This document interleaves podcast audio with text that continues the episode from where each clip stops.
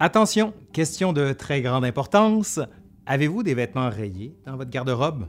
De mon côté, vous l'avez peut-être déjà remarqué, là, je suis un grand fan de la marinière. Oui, oui, comme celle que je porte actuellement. À regarder les magazines de mode, on remarque que les rayures sont un peu partout.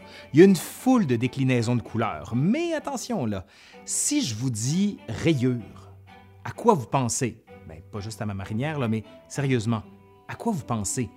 Les arbitres dans le sport, les prisonniers, les camps de concentration? On dirait que la rayure a une forte charge symbolique. Si aujourd'hui on se permet de l'utiliser comme on veut, ça n'a pas toujours été le cas dans l'histoire l'historien Michel Pastoureau n'hésite pas à la qualifier d'étoffe du diable. D'ailleurs, je vous recommande chaudement son livre L'étoffe du diable, une histoire des rayures et des tissus rayés, publié pour la première fois en 1991 et une nouvelle édition en 2021. Ouais, l'étoffe du diable. Rien de moins. La rayure serait le symbole de la transgression, du laisser pour compte, du paria, des exclus. Le statut négatif de la rayure dans l'histoire ne fait aucun doute. Dans l'Occident, dès l'époque médiévale, nombreux sont ceux qui sont représentés dans l'iconographie et dans la littérature avec le motif. Quelques exemples, le juif, l'hérétique, le bouffon, le jongleur, le bourreau, le lépreux, la prostituée et même le chevalier Judas, à plusieurs reprises, est représenté avec des rayures. Dans tous les cas, selon l'ordre symbolique, il s'agit de catégories sociales qui dérangent, qui mettent à mal l'ordre établi. Comment est-ce qu'on est passé de ça, donc des rayures diaboliques, à notre rapport actuel qui, lui, est assez sain par rapport à la rayure? Allez, aujourd'hui à l'Histoire nous le dira, l'histoire des rayures.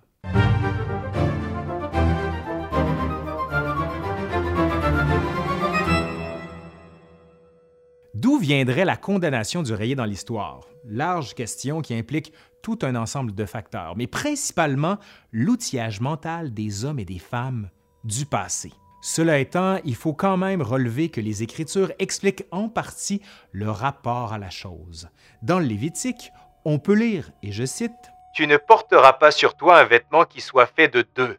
Bon, qu'est-ce que ça peut bien vouloir dire ça? Est-ce que on signifie par là que on ne doit pas avoir un vêtement de deux matières différentes comme le lin et la laine par exemple, ou encore un vêtement fait de deux couleurs hum.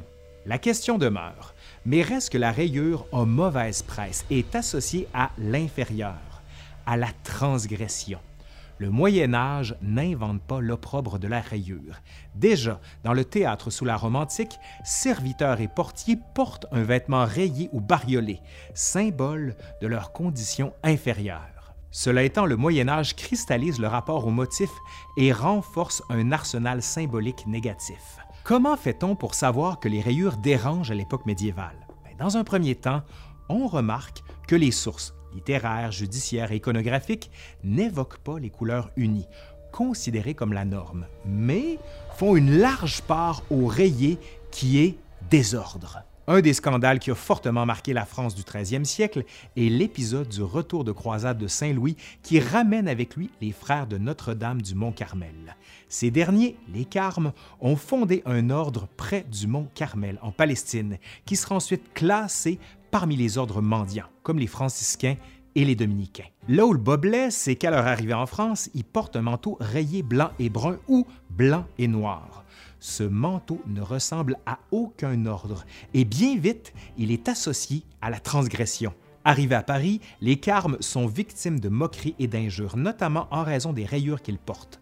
En Angleterre et en Italie, ils subissent le même sort pour les mêmes raisons. À plusieurs reprises, on les enjoint de changer de manteau. Ils s'y refusent catégoriquement. En 1274, au Concile universel de Lyon, l'intransigeance des Carmes les a presque amenés à voir leur ordre supprimé. Finalement, devant le tollé général face au manteau rayé, on décide de laisser tomber le manteau pour adopter plutôt le manteau blanc. En 1295, le pape Boniface VIII rappelle l'interdiction absolue faite aux religieux de tous ordres de porter des habits rayés. À la suite de l'épisode des Carmes, la guerre est déclarée au motif. À de nombreuses reprises au 14e siècle, on interdit de porter des rayures. Mais pourquoi donc? Ben, pour les raisons qu'on a déjà évoquées, mais aussi parce que peu à peu, les rayures sont associées à celui qui est, comme on dit, déshonnête. Dans la société laïque, on remarque aussi que les catégories de réprouvés, d'exclus s'emparent. Plus fort encore, le droit coutumier germanique du haut Moyen Âge explique que les vêtements rayés sont imposés et surtout réservés aux bâtards, aux serfs et aux condamnés. Voici une marque symbolique qui s'impose sur les consciences et fonde un univers mental. Bientôt, d'autres lois sont promulguées selon lesquelles les prostituées, les jongleurs et les bouffons doivent porter un habit entièrement rayé. Le tacheté et le rayé tendent parfois à se confondre. Comme le dit Michel Pastoureau, je cite, La prostituée, dont la robe est rayée rouge et jaune, et le jongleur ou le bouffon, futur harlequin, dont le costume est fait de carreaux ou de losanges de 3, 10, 20, 100 couleurs différentes, portent tous trois sur leurs vêtements la même idée de trouble, de désordre, de bruit et d'impureté. Une idée apparaît claire ici, celle de la transgression. Pourquoi agir ainsi, me direz-vous? Eh bien, pour imposer un signe visuel marquant l'écart social, surtout aussi pour qu'on ne confonde pas certaines catégories de citoyens avec les honnêtes citoyens. Le vêtement est un code social qui classe et compartimente. Il rend visibles les distances symboliques entre les hommes et les femmes. Cette étoffe sert aussi pour représenter les démons et les créatures sataniques, d'où la notion d'étoffe du diable. L'autre association que l'on fait est avec la figure animale. On raconte que l'animal qui a un pelage rayé ou tacheté est une créature que l'on doit redouter. Cruel et sanguinaire, comme le tigre, la hyène ou le léopard, ce dernier étant associé au mauvais lion. Le zèbre, de son côté, est considéré au Moyen Âge comme un animal dangereux. Plusieurs auteurs en parlent sans l'avoir jamais vu. Le seul fait qu'il soit rayé le range dans la catégorie des créatures cruelles et diaboliques. Encore aujourd'hui, ça laissait des traces. Le tigre qu'on voit aux eaux demeure dans notre mythologie contemporaine le symbole de la cruauté fascinante. Pourtant, le blason médiéval qui se développe au 12e siècle comporte quelquefois des rayures. Ici, attention de ne pas tout confondre. Il y a rayures et rayures rappelle Michel Pastoureau. Dans un premier temps, il faut savoir que de tous les signes que l'on retrouve sur les blasons, en aucun cas on ne parle de rayure ou de rayé. Ces mots sont absents du vocabulaire du blason, même s'il nous semble évident que le motif est bel et bien présent. Il s'agit plutôt, selon les auteurs de l'époque, d'un découpage d'un plan et d'un certain nombre de raies ou de bandes. Des mots précis sont utilisés. Pour des rayures horizontales, on parle de facé. Pour les verticales, de palais, les obliques de gauche à droite, de bandé, et les obliques de droite à gauche, de barré. Pour les gens du Moyen Âge, on voit des rayures quand il y a partition, soit des rayures qui font fusionner en un seul plan la figure et le fond. On retrouve ici la définition vague, me direz-vous, évoquée plus haut dans le Lévitique. On remarque cependant que la plupart des armoiries comportant des rayures sont des armoiries mauvaises ou négatives. Certes, il y a des exceptions, mais on remarque une tendance. Cela étant, on parle plus de rayures dévalorisantes que de rayures diaboliques. Plus tard, les drapeaux nationaux, qui s'inspirent souvent des armoiries médiévales, vont permettre de revaloriser les rayures et d'en faire une marque de rassemblement. Bon, maintenant, comment tout ça a changé? comment la rayure a retrouvé un semblant d'acceptabilité sociale en Occident? Avec ce qu'on appelle l'époque moderne, on assiste à un nouvel ordre de la rayure. On assiste ainsi dès la Renaissance à la naissance de l'idée de bonne rayure, souvent associée à la fête, à l'exotisme ou à la liberté. On se doit tout de même de rappeler que le chemin pour la revalorisation de la rayure ne se fait pas du jour au lendemain celle-ci continue sous l'Ancien Régime d'être associée aux fonctions subalternes. De diabolique, elle passe à domestique. En effet, les rayures sont portées dans un premier temps dans la domesticité entourant les seigneurs, ainsi des serfs, des valets de cuisine, ceux des écuries ou encore les serviteurs en général. Peu à peu, les rayures s'étendent à d'autres fonctions dans l'entourage, renforçant encore plus le lien entre le motif et les domestiques. Entre le 15e et le 16e siècle, la mode des rayures domestiques atteint son apogée. Venue d'Italie, cette mode se répand un peu partout en Europe. Le modèle parfait dans la littérature contemporaine serait sans aucun doute Nestor, dans le fameux Tintin, toujours vêtu de son gilet rayé. On voit aussi l'extension de la rayure aux uniformes. D'abord, les uniformes civils, comme les gardes-chasse ou les officiers de ville, et ensuite les officiers militaires.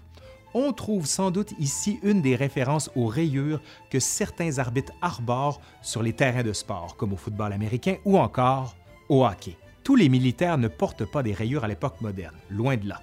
Les premiers à le faire sont les lansquenets, traduction française du terme Landsken, ça, comme ça. Ce qui veut dire serviteur du pays.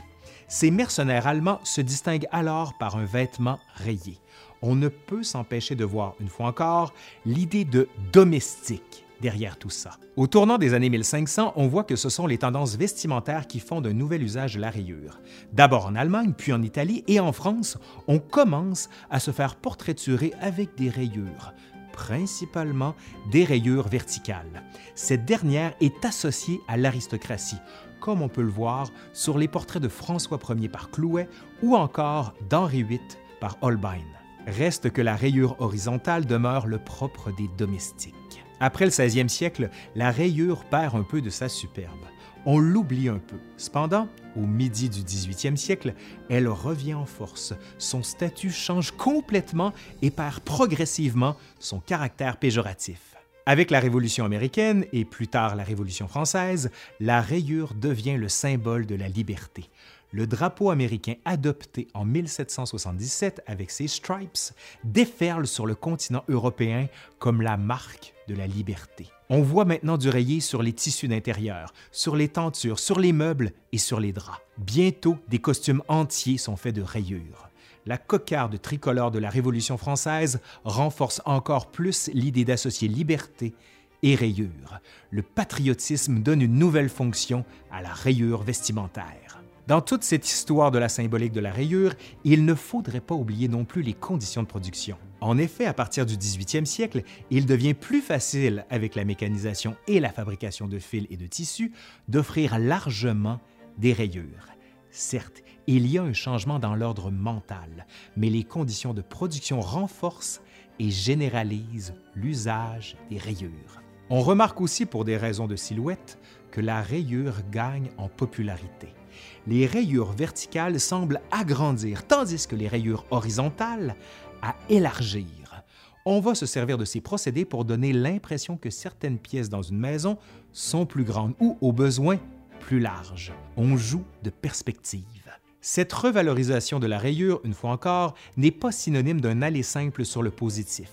Il reste des rayures qui excluent, qui marquent la distance et qui marquent la réprobation. La mauvaise rayure a longtemps été celle du prisonnier, comme on a pu le voir avec les Dalton dans Lucky Luke. Les rayures des forçats et des bagnards ont été utilisées vers 1750 au Maryland et en Pennsylvanie. On reprend ici les rayures médiévales qui excluent et qui rendent visible la condition infâme de celui qui les porte.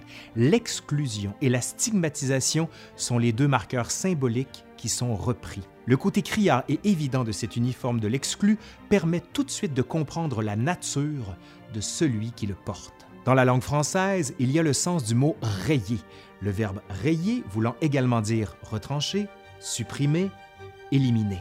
C'est cette même logique qui va amener les nazis pour le système concentrationnaire à utiliser les rayures pour les déporter des camps de la mort.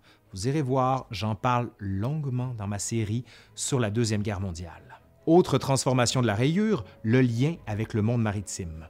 Aujourd'hui, quand on pense au rayé, la figure du marin avec son caban paraît évidente. Ce sera à partir du 17e siècle dans les marines anglaises et néerlandaises qu'on aurait commencé à voir des marins dotés de tuniques à rayures horizontales, rouges et blanches ou encore bleues et blanches. Bientôt, le rayé qui est aussi sur le pantalon commence à se répandre. La plupart des marines occidentales vont adopter ce qui s'apparente à un uniforme de matelot. Cependant, le rayé demeure ici le fait de grades inférieurs sur les navires. Le rayé marine va se répandre au 19e siècle avec la mode balnéaire qui se développe. L'aristocratie et ensuite la bourgeoisie qui découvre les plages, celles sur les côtes de la Manche puis celles de la Méditerranée, va emprunter les rayures des marins pour imposer une nouvelle décence vestimentaire. Le peintre Eugène Boudin, dès 1858, va commencer à peindre des scènes de plage du nord de la France. On y découvre des rayures sur les vêtements, sur les toiles des tentes, des sièges, des ombrelles, etc. En 1916, Coco Chanel, poursuivant cette tradition, décide d'arborer la marinière pour son aspect confortable et pratique. Ici encore, on reprend l'idée de la liberté de la mer qu'on s'approprie pour une pratique nouvelle, celle de la baignade, qui elle aussi est symbole de liberté. Vous irez voir, j'ai fait une vidéo complète sur le sujet. L'histoire de la rayure est d'une incroyable richesse.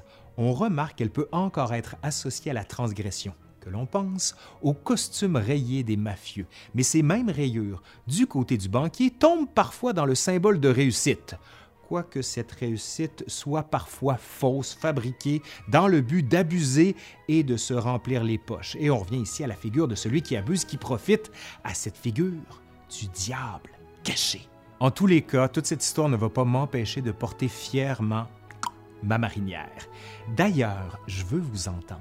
Les rayures pour vous, c'est oui, c'est non? Si c'est oui, dans quel contexte? Dites-moi, je veux tout savoir. Allez, c'est fini pour aujourd'hui. Je suis Laurent Turcot de l'Histoire nous le dira et je vous dis à la prochaine. Allez, bye.